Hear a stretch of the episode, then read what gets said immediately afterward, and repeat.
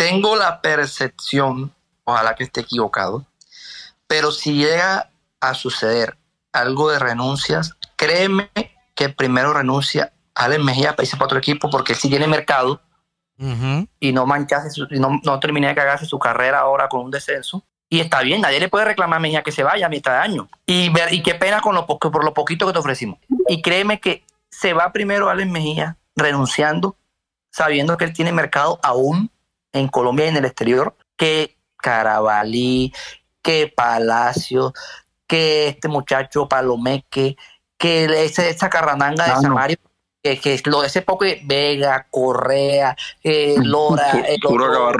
Ah, no, que saben que no los van a contratar en ningún equipo de Colombia, ni siquiera en un torneo este, amateur ni nada. Entonces, pero bueno, esos son los jugadores que le gustan a la Unión, porque son jugadores que cobran poquito y se quedan y, y ah, llenan el cupo. Un lateral izquierdo, ahí está el lateral. Es malo bueno, yo no sé, pero ahí está el lateral.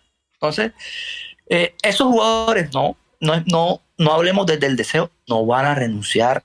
O sea, debe ser un caso insólito que, que, que esos 6, 7, 8 jugadores no, no lo van a hacer, no lo van a hacer. Ellos así no jueguen, ellos se van a quedar hasta fin de año y ajá, se va el equipo, porque Unión Magdalena eh, en 99% está en la B, va, a descender y esto está claro, y eso no es ser ni malincha, ni, ni pesimista, ni, no, pero Diego, hay que meterle ganas, no, no, no, o sea, el, el, segundo semestre es estadísticamente es más difícil que lo que fue el segundo semestre anterior.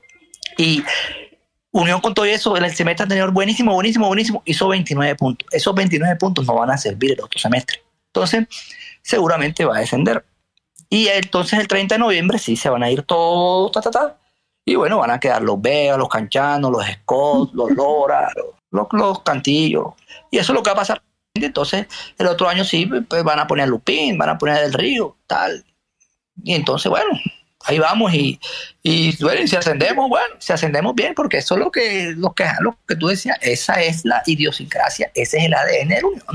Y eso no es porque eh, tampoco es que la Unión diga, este, yo vendí al equipo, David vendió al equipo, él quiere que descienda. No, es que simplemente no, él, no es el ADN de que vamos a traer, vamos a hacer una inversión fuerte, vamos a traer, vamos a, a, indemnizar a estos manes y vamos a traer, joda, vamos a armar un equipo firme el segundo semestre para hacer 43 puntos. Nada, o sea, no, no hablemos, no hablemos con el deseo.